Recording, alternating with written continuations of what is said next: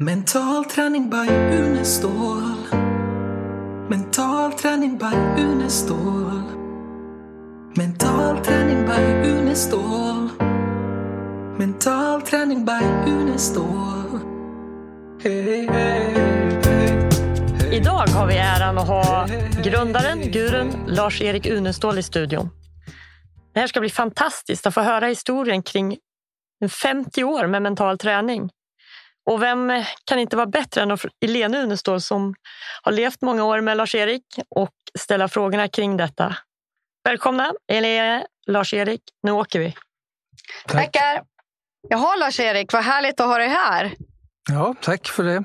Vi vill gärna höra hur den mentala träningen startade och vad som har hänt under de här 50 åren.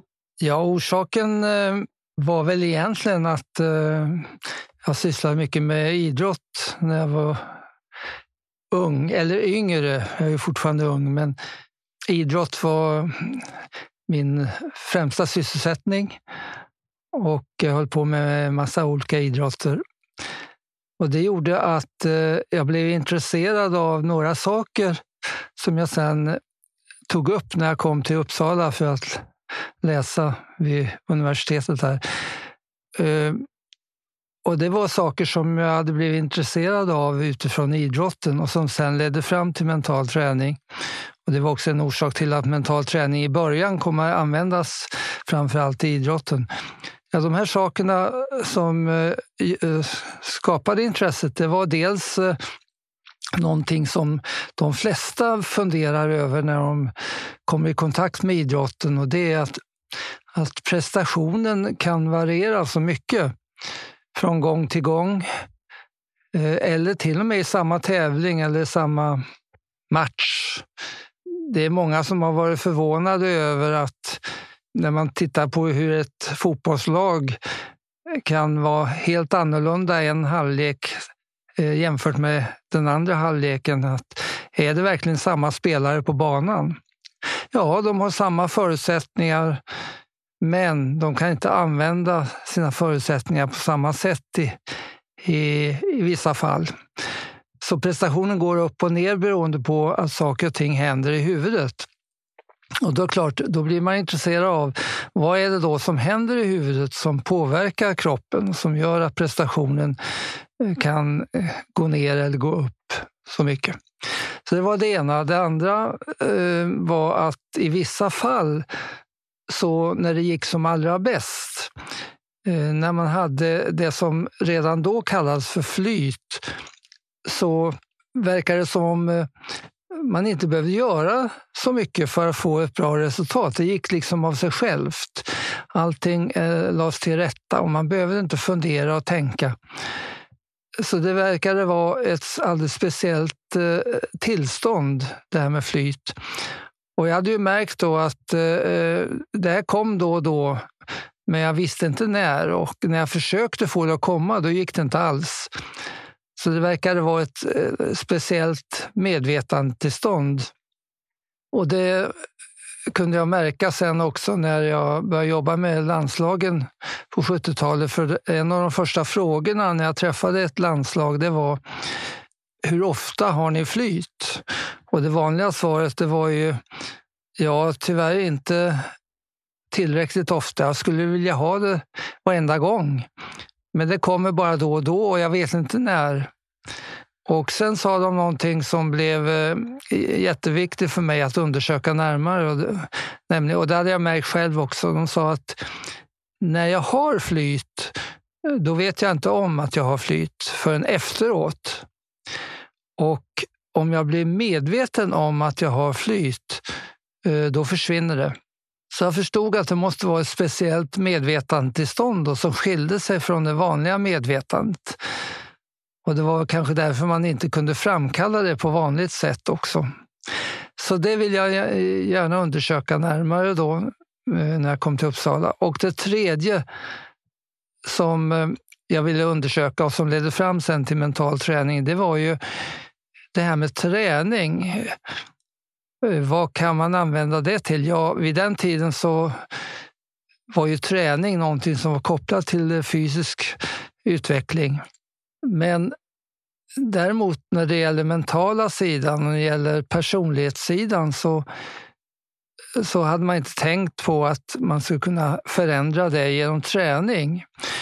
Utan inom psykologin då så var ju personlighetsdrag, det var väldigt fasta drag.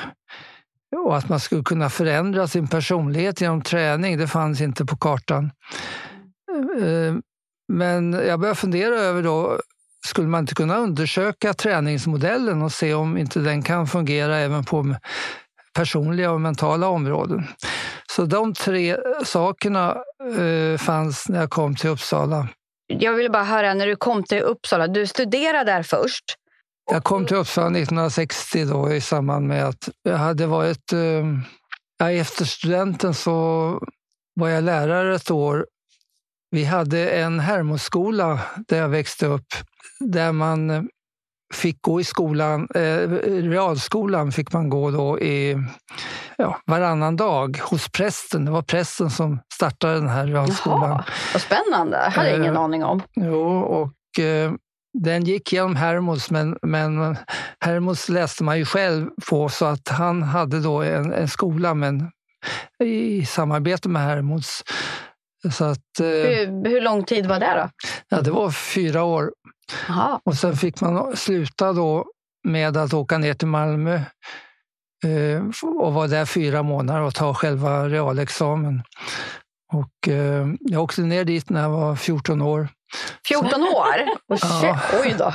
Så jag bodde i Malmö 4 månader då i samband med att ta realexamen. Och sen... när jag hade tagit studenten då i Nyköping så fick jag jobb på den skolan. Så jag jobbade en termin på den realskolan som jag hade gått i själv. Oh, spännande. Och jag hade min syster i klassen. Och hon var inte så glad därför att jag var hårdare mot henne än mot de andra. För att jag ville inte att de andra skulle tänka att hon skulle få några fördelar för att hon var min syster. Vad var det för ämnen du var lärare i då? Ja, det var i stort sett alla ämnen som fanns på realskolan. Men sen efter det så var det ju en vårtermin innan man kunde börja i Uppsala. Så då tog jag ett jobb uppe i Särna som lärare. Och det var intressant. Jag hade ju 7, 8, 9 då och de var ungefär lika gamla som jag var. Så det var ju intressant att... Och efter det då började du studera i Uppsala? Ja, sen kom jag till Uppsala.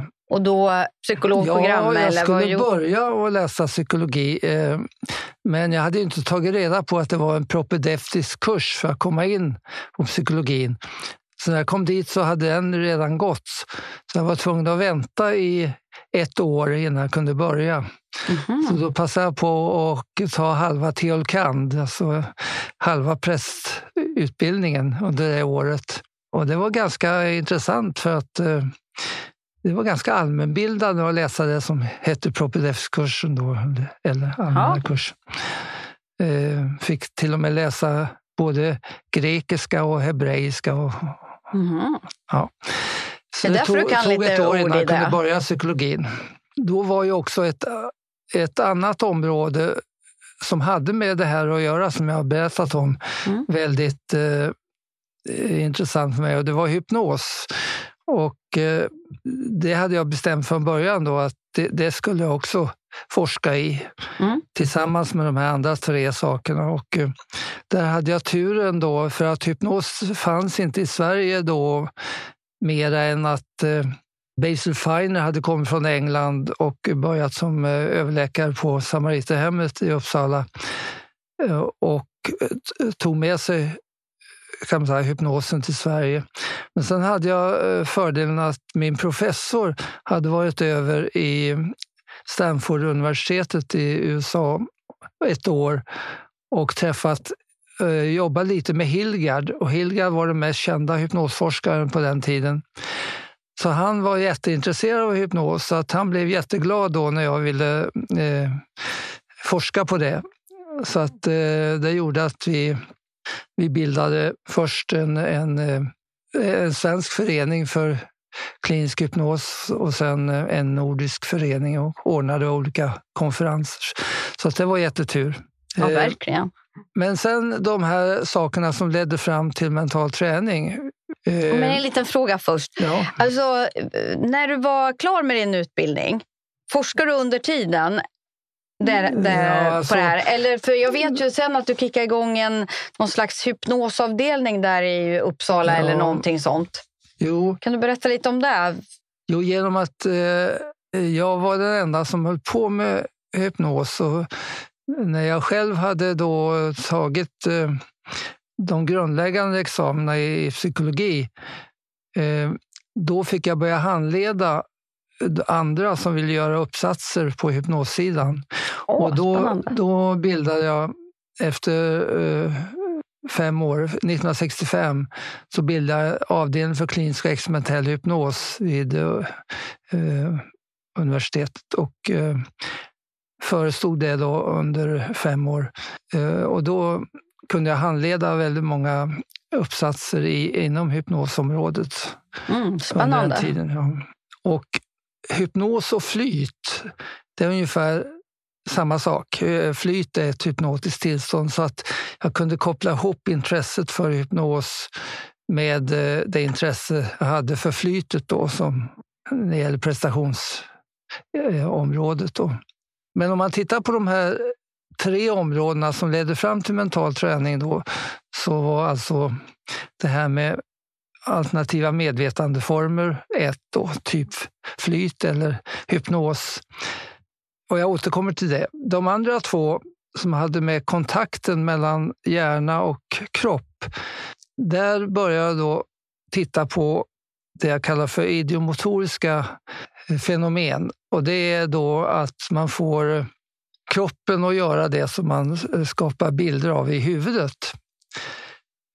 Det fanns en koppling mellan muskulära reaktioner och bilder som man skapade. Och de första experimenten gjorde jag faktiskt tillsammans med vår främste neuropsykolog i Norden vid den tiden. Och vid den tiden så fanns inte de här moderna kamerorna, utan när man skulle titta på vad som hände i hjärnan så använde man blodflödet. Och för att kunna följa blodflödet så bryter man in radioaktiva isotoper. Mm-hmm. Och det gjorde att det var lite svårare att få försökspersoner då. Även om det var oföljt så lät det farligt. Men de första experimenten då, de gick ut på att till exempel titta vad händer då om jag till exempel knyter handen.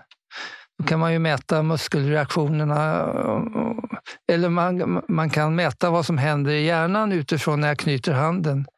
Och när man då sen bad personen att bara föreställa sig att man knöt handen, då blev det ungefär samma reaktioner i hjärnan. Så bara föreställningen fick lite av samma reaktion som när man verkligen gjorde en sak. Och det blev då idiomotorik som jag tittade en hel del på. Då började jag jobba med idrotten också för att titta på det. Den första som jag undersökte då, det var Stellan Bengtsson tror jag det var, som just hade tagit blivit vår första världsmästare i bordtennis. Jag kopplade in hans slagarm med EMG för att mäta muskelreaktioner, så fick han spela sin finalmatch när han låg på en soffa. Och då kunde man följa hans match genom att man såg hur musklerna i armen då reagerade. Så om man tog jag tog till exempel slalomåkare. De fick åka ner en backe mentalt när de låg på en soffa. Då kunde man följa backen ner och se stoppsvängen. Jag kom på en sak. För många år sedan så läste jag någon sån här undersökning. Jag vet inte om den stämmer. Jag vill bara höra med dig om den stämmer. För där var det så att man kunde få till och med bättre kondition om du låg på en soffa och föreställde dig att du tränade. Stämmer det? Det här idiomotoriken ledde fram till att titta närmare på hur idrottare kunde använda idiomotoriken för att träna. Mm. Och det blev en viktig del sen. Men det nästa steg var jag frågade sig, kan det här användas även för andra än idrottare? Och då blev ju nästa steg att titta på paraplegiker, de som satt i rullstol.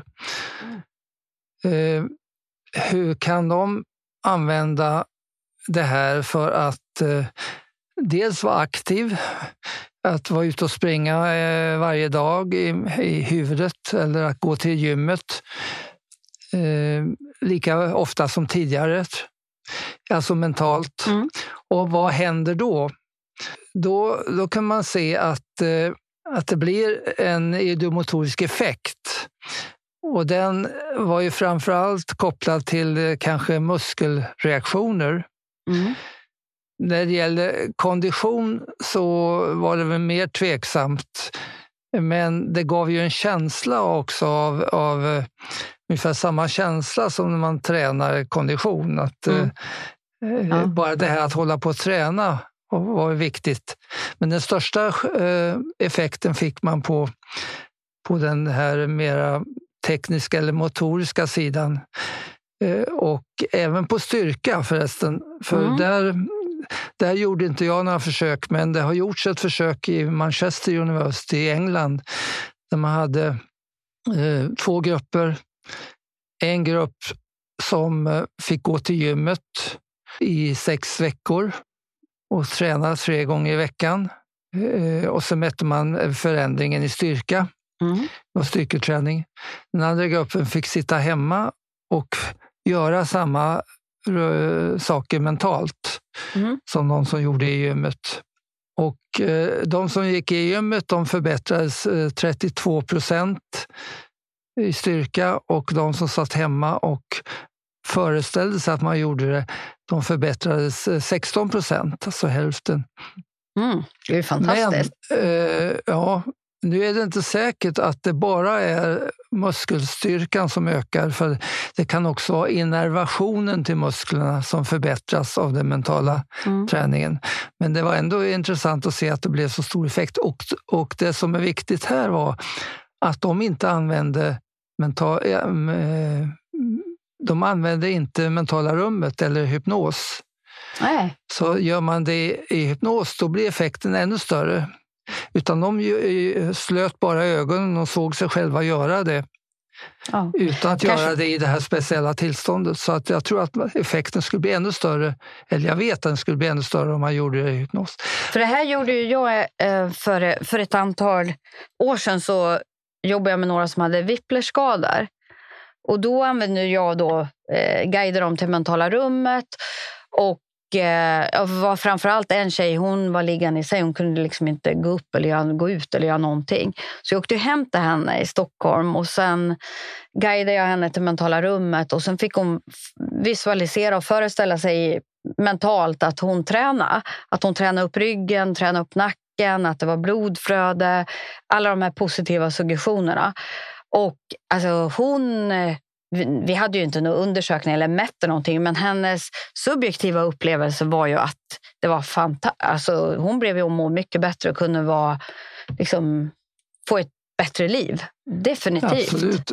Och det påminner mig om att i samband med att jag jobbade med Australiens olympialag i vinteridrott, så hade de en läkare i sitt OS-lag som var väldigt intresserad av det här.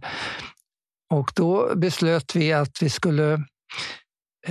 skulle använda det för idrottsskador. Så de som skadade skulle få jobba på det här sättet.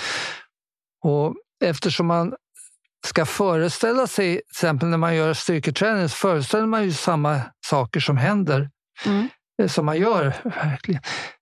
Men när det gäller idrottsskador så måste man ju först veta på vilket sätt ska man visualisera det som händer i kroppen. Så då gjorde vi planscher och satte upp på väggen Så man kunde se vad händer i samband med en idrottsskada. Vad är det för reparationsmaterial som transporteras till skadestället och så vidare. Ja, vad smart. Och sen fick de då använda den mentala träningen för att få idrottsskadorna att läka snabbare. Mm. Och efter det så gjorde jag faktiskt ett program för idrottsskador som jag haft genom åren. Och det innehåller också den effekten att genom att man, om när man är skadad och inte kan träna som vanligt, så känner man ju att man blir efter, även mentalt. Det blir en mental effekt. Men genom att man kunde jobba med det här så kände man ju att jag är ändå med och tränar. Mm. Så att den aktiviteten var viktig också för att lättare komma tillbaka och fortare komma tillbaka efter idrottsskador. Det måste vi se till att vi fixar ett sånt, vi spelar in ett sånt program, för det har inte jag hört än. Jag har det i fotbollssidan. Aha, men perfekt. Det kan gälla all idrott. Ja. Mm. Ja. Ett experiment jag gjorde då som har med det vi pratade om att göra, det var att jag lät ett antal GH-elever komma ner till basketplan och så fick de kasta 30 kast mot korgen. Och utifrån hur duktiga de var så delade jag upp dem i 3 grupper.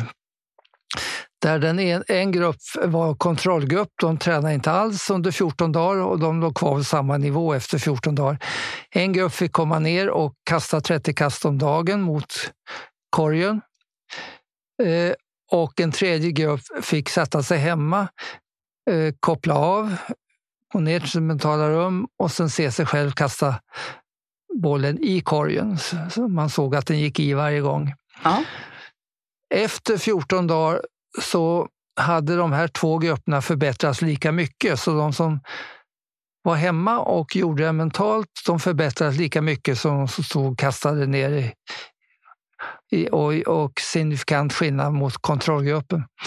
Så sådana experiment visade då hur viktigt det var att inte bara ha den fysiska träningen utan också ha den mentala träningen, även när det gäller sådana saker som den rena tekniken.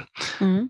Och vi har ju, kanske kan återkomma till småningom, vi har ju fortsatt med det och gjort väldigt spännande experiment senare med, just på det här området. Så idromotorik var viktigt att ha med då som bakgrund till mental träning. Och det var också viktigt därför att då fick man idrottare att förstå att den mentala delen betydde mycket. Genom att man såg att den till och med kunde ha en fysisk effekt. Mm. Så när man såg att en bild i huvudet kunde omedelbart påverka kroppen och dess muskler, då var det lättare att tro på det som kom sen, nämligen man skulle föreställa sig saker som gällde en vecka framåt eller månad framåt eller mål som låg 2 år framåt i tiden. Man fick ett förtroende för själva tekniken att använda målbilder för att skapa konkreta effekter. Perfekt. Både fysiskt och mentalt. Så att idromotorik var viktigt då. Ja. Sen det här tredje området viktigt att säga, utöver det här med mentala tillståndet, alltså medvetandetillståndet och idromotoriken. Och det var då det här med träningen. Vad kan man åstadkomma med träning?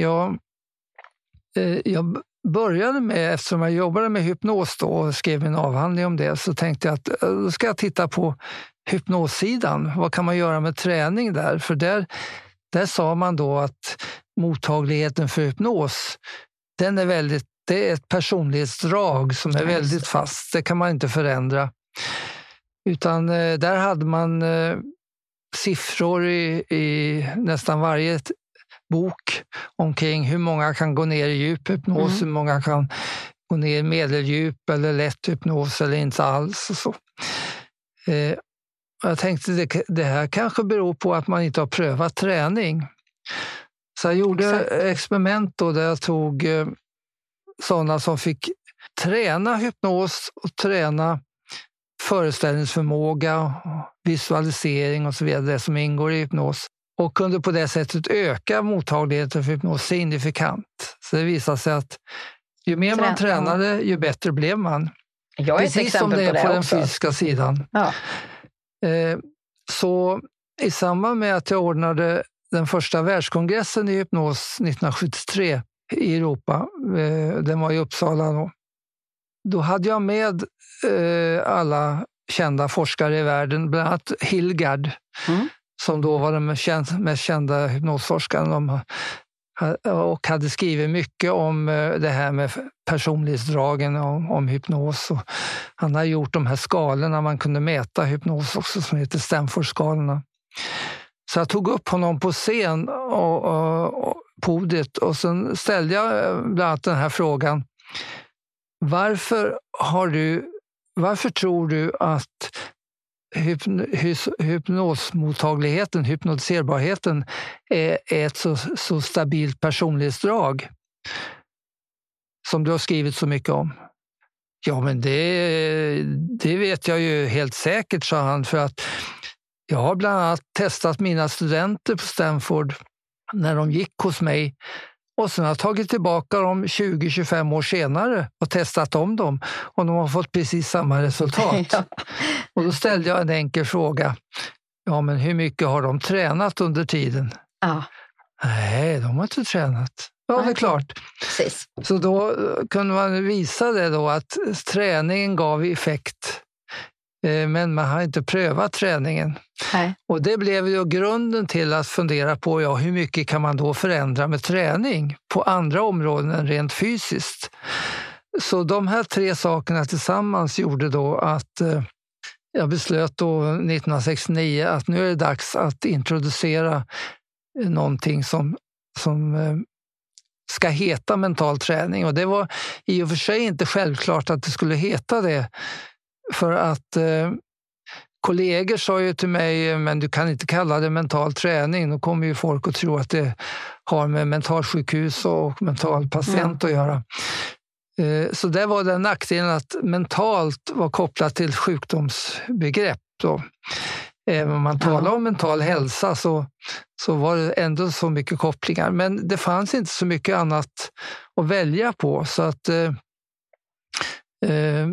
till slut sa nej, men jag väljer den då. Det viktiga blir ju att ge det ett bra innehåll. Ett positivt innehåll. Och så blev det då. Sen så finns det de som har velat kalla det någonting annat. När jag började med att jobba med försvaret då. Första var flygvapnet och sen armén. Då sa de, ja, men jag tror vi ska kalla det någonting annat, så att de kommer att kalla det för psykisk beredskapsträning. Så det har varit lite andra namn. Och jag har också kommit att kalla det lite senare för integrerad mental träning. Men från början var det då mental träning. Och det var ju intressant då att när jag hade skrivit den här första artikeln om det, ja, då dröjde det bara några veckor så ringde friidrottslandslaget och sa att jag har sett att du har börjat med någonting som heter mental träning, och det låter ju väldigt intressant och det skulle vi verkligen behöva. Och nu har ju vi en landskamp mot Italien om några veckor nere i Rom. Så att vi tycker du ska följa med ner, och sen ska du få hela förmiddagen på dig att introducera mental träning för grabbarna och tjejerna. Det skulle jag aldrig göra idag, men jag gjorde det då. Ja. Det var ju lätt att introducera. De blev väl tända på själva idén. Ja.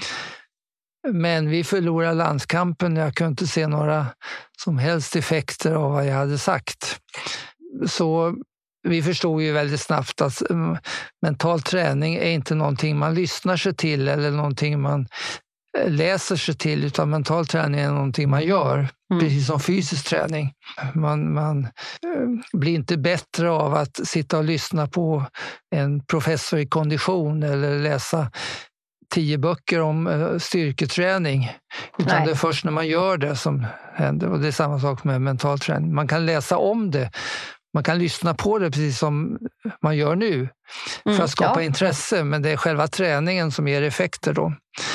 Och att den är regelbunden. Det återkommer vi till i framtida poddavsnitt. Ja, precis. Det finns ju så mycket att prata om där. Så att det...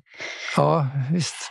Utan det viktiga var då, hur ska vi få fram träningsprogram då? För det fanns ju inte då. Jag hade ju bara introducerat själva begreppet. Och då kom vi överens om att okej, men då jobbar vi fram konkreta program fram till Olympiaden 1976. Och då fick jag göra det i samarbete med ett tiotal olika landslag. Så jag hade olika områden att jobba med. Jag hade också just då flyttat från Uppsala till och börjat på universitetet här i Örebro. Och bland annat på GH. Och på GH hade jag bland annat en del landslagskvinnor i skytte.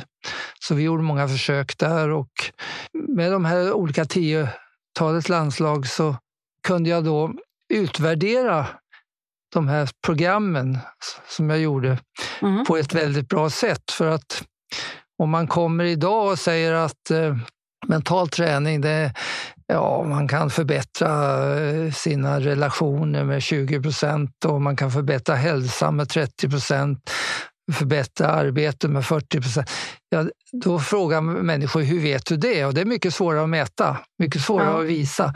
Men på idrottssidan, när man kan titta på effekterna i form av centimeter och sekunder, då är det mycket lättare att utvärdera. Så att därför var idrotten jättebra att kunna jobba fram de här konkreta programmen som ju är de viktiga i mental träning under 70-talet. Så att det första testet var ju då 1976 och det andra och ännu viktigare testet var 1980 på Olympiaden i Moskva.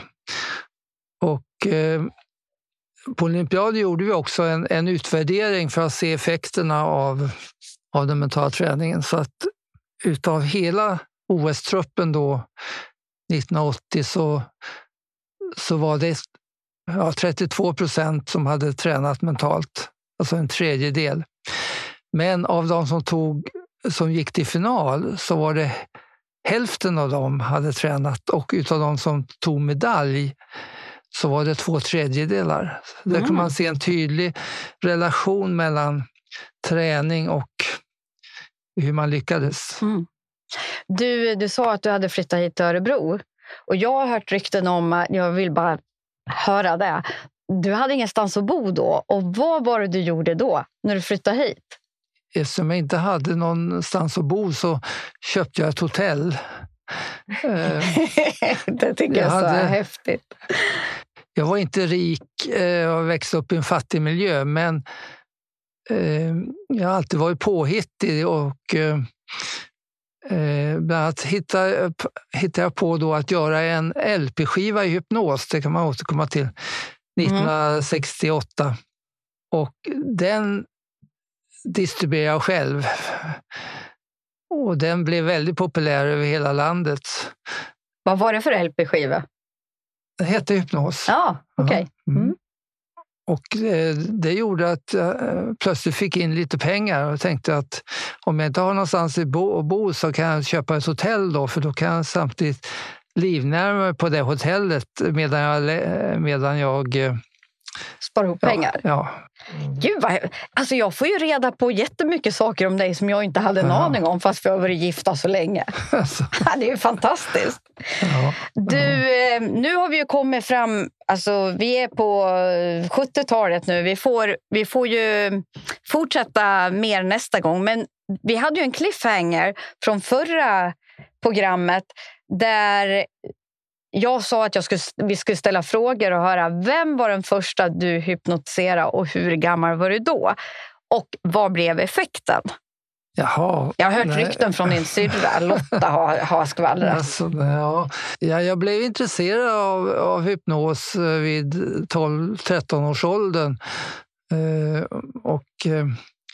Hur kunde du bli det? Vad fick du det ifrån när du var 12-13 år? Jag tror att det första var att jag råkade se någon som uppträdde med hypnos. Det var egentligen förbjudet. Ja, det måste det ha varit. Men det fanns de som gjorde det. Och Så jag började fundera på vad är det som händer och så. Och sen märkte jag att om jag tog kompisar och sen bad dem sluta ögonen och sen berättade jag någonting som de fick leva sig in i. Då verkar de gå in i ett liknande tillstånd som man sedan kunde föra över till instruktioner som jag gav då. Och det har nog att göra med att barn och ungdomar har lättare att leva sig in i bilder.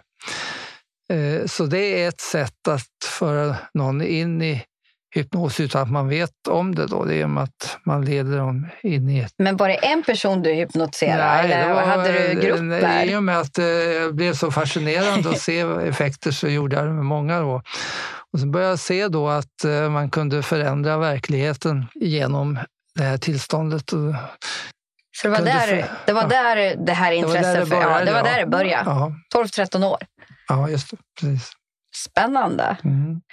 Ja, och sen det är klart att när de då märkte att det hände saker så kunde man också hjälpa dem med huvudvärk eller någonting annat som de ville ha hjälp med. Så att jag kunde ju märka då vilken nytta man kunde ha av det. Men jag visste ju inte mycket om det då. Nej. Jämfört med vad som kom sen. Och... sen blev det ju ganska spännande, det kan vi ta upp i ett annat program då, både kopplingen med den mentala träningen men framförallt också att utveckla hypnosen vid sidan om mental träning som ett speciellt område. Nästa gång så får vi ju fortsätta med historien igen, för vi hinner ju inte med så mycket mer nu. Nej. Sen behöver vi ju få reda på vad är hypnos överhuvudtaget. Ja, det är jag. Ja, så det är ju... Men annars, mental träning har det ju hänt en hel del sedan 70-talet också. Ja. Så vill vi ju fortsätta. Du har ju varit med om halva den tiden, så att det som kommer sen om mental träning, det kan vi väl också ta tillsammans. Absolut, det gör vi. Det finns mycket att berätta om den mentala träningen, absolut. Ja. Nästa program ser jag fram emot med 25 år, senaste 25 åren med Elene och Lars-Eric. För det finns ju hur mycket som helst att prata om. Absolut. Så tack för den här stunden och välkomna tillbaka till nästa vecka. Ha det så bra. Tack så mycket. Hej då. Hej då, vi hörs nästa vecka. Mental träning by Uneståhl. Mental träning by Uneståhl. Mental träning by Uneståhl. Mental träning by Uneståhl. Hey, hey.